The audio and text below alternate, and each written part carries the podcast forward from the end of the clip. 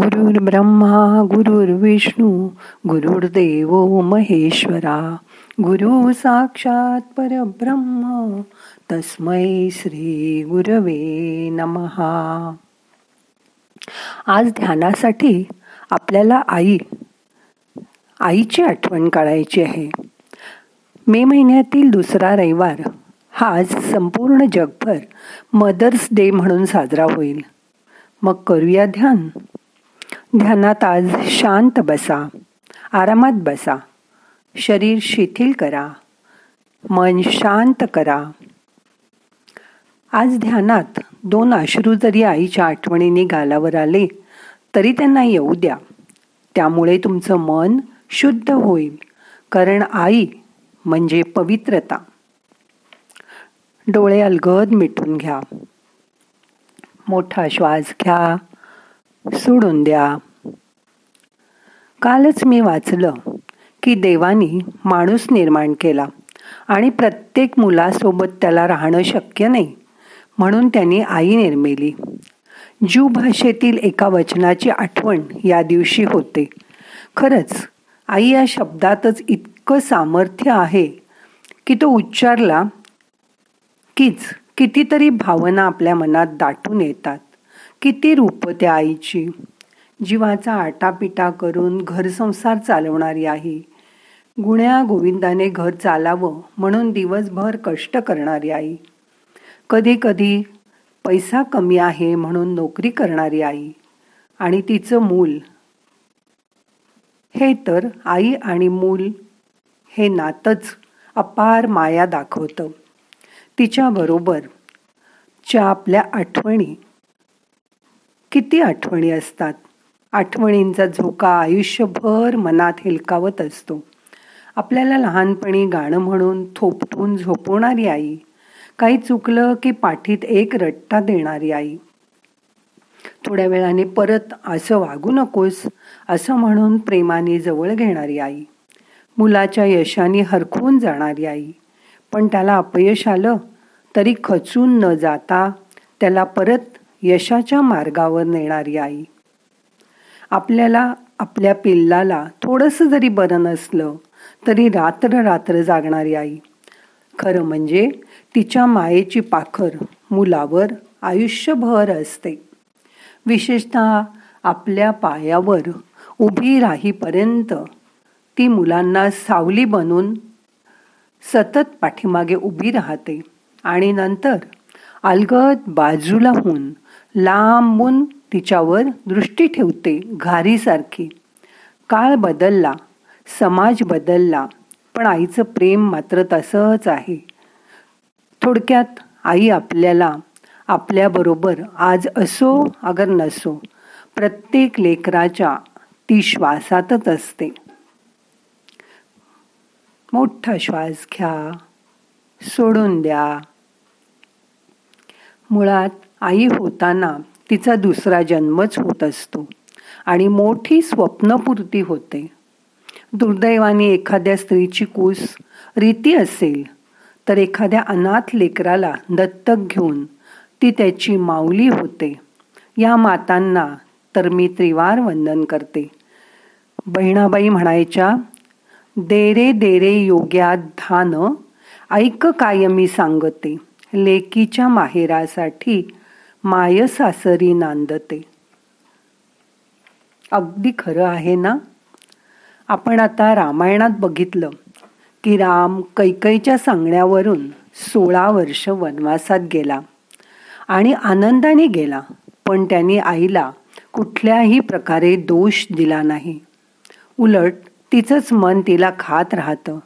तीच रामाला पुढे जाऊन परत आल्यावर म्हणते की मला माफ कर रामा राम म्हणतो किती नियती होती तसंच घडणार होतं. तू फक्त निमित्त मात्र झालीस. यात तुझा काय दोष? केवढं मोठं मन. आज असा पण विचार माझ्या मनात आला की मुलं आपल्यापासून लांब जातात. याला कारण कुठेतरी आपलं पण काही चुकत असेल. मी तर मुलांनाच म्हणेन की आमचं आई म्हणून काही चुकलं तर तुम्हीही मोठ्या मनाने माफ करा. कारण आई ही शेवटी एक माणूसच आहे आणि चुका माणसाच्या हातूनच होतात. आईचं हे नातं आज परत तुमच्या मनात जागवा. आत्ताच्या कठीण काळात मुलांचं शारीरिक मानसिक भावनिक नातं आईच चांगल्या प्रकारे समजून घेऊ शकते. तेव्हा आपल्याला कुठलीही अडचण असली तर आईशी कधीही मनमोकळेपणाने बोला. तुम्ही कितीही मोठे झालात तरी आईसाठी आपलं मूल नेहमी लहानच असतं. मग आता शांत बसा. पाच मिनटं. आईने तुमच्यासाठी आतापर्यंत केलेल्या सर्व गोष्टी आठवा. तिला दुःख होईल. असं वर्तन कधीही तुमच्या हातून होऊ देऊ नका. आज ध्यानात मनोमन पुढील आयुष्यासाठी तिचे आशीर्वाद घ्या. तिला त्रिवार वंदन करा. श्वासाकडे लक्ष द्या. शांत बसा. येणारा श्वास जाणारा श्वास त्रयस्थासारखं बघा. मन शांत करा.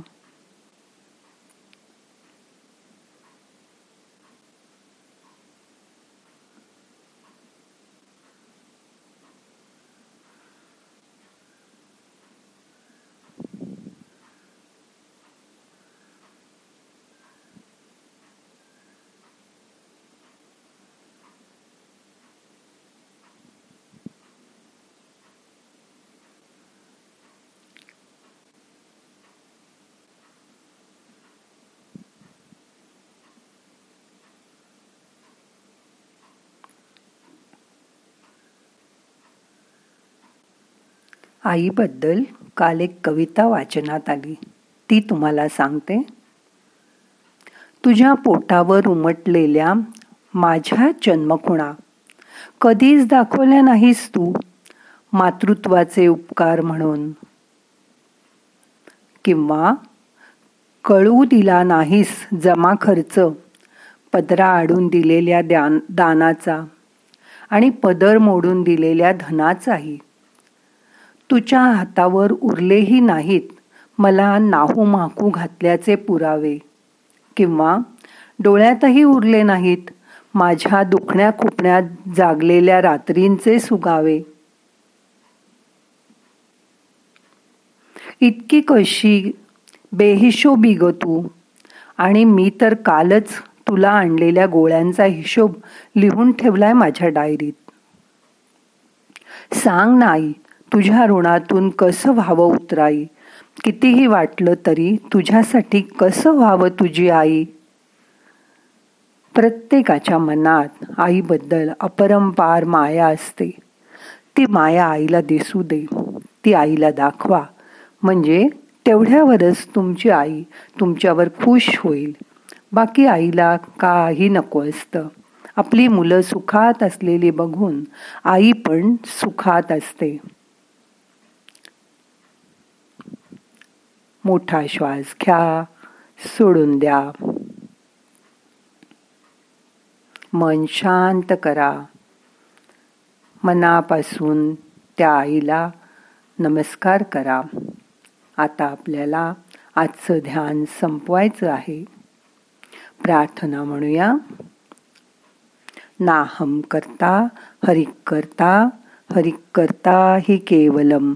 ओम शांती. शांती शांती.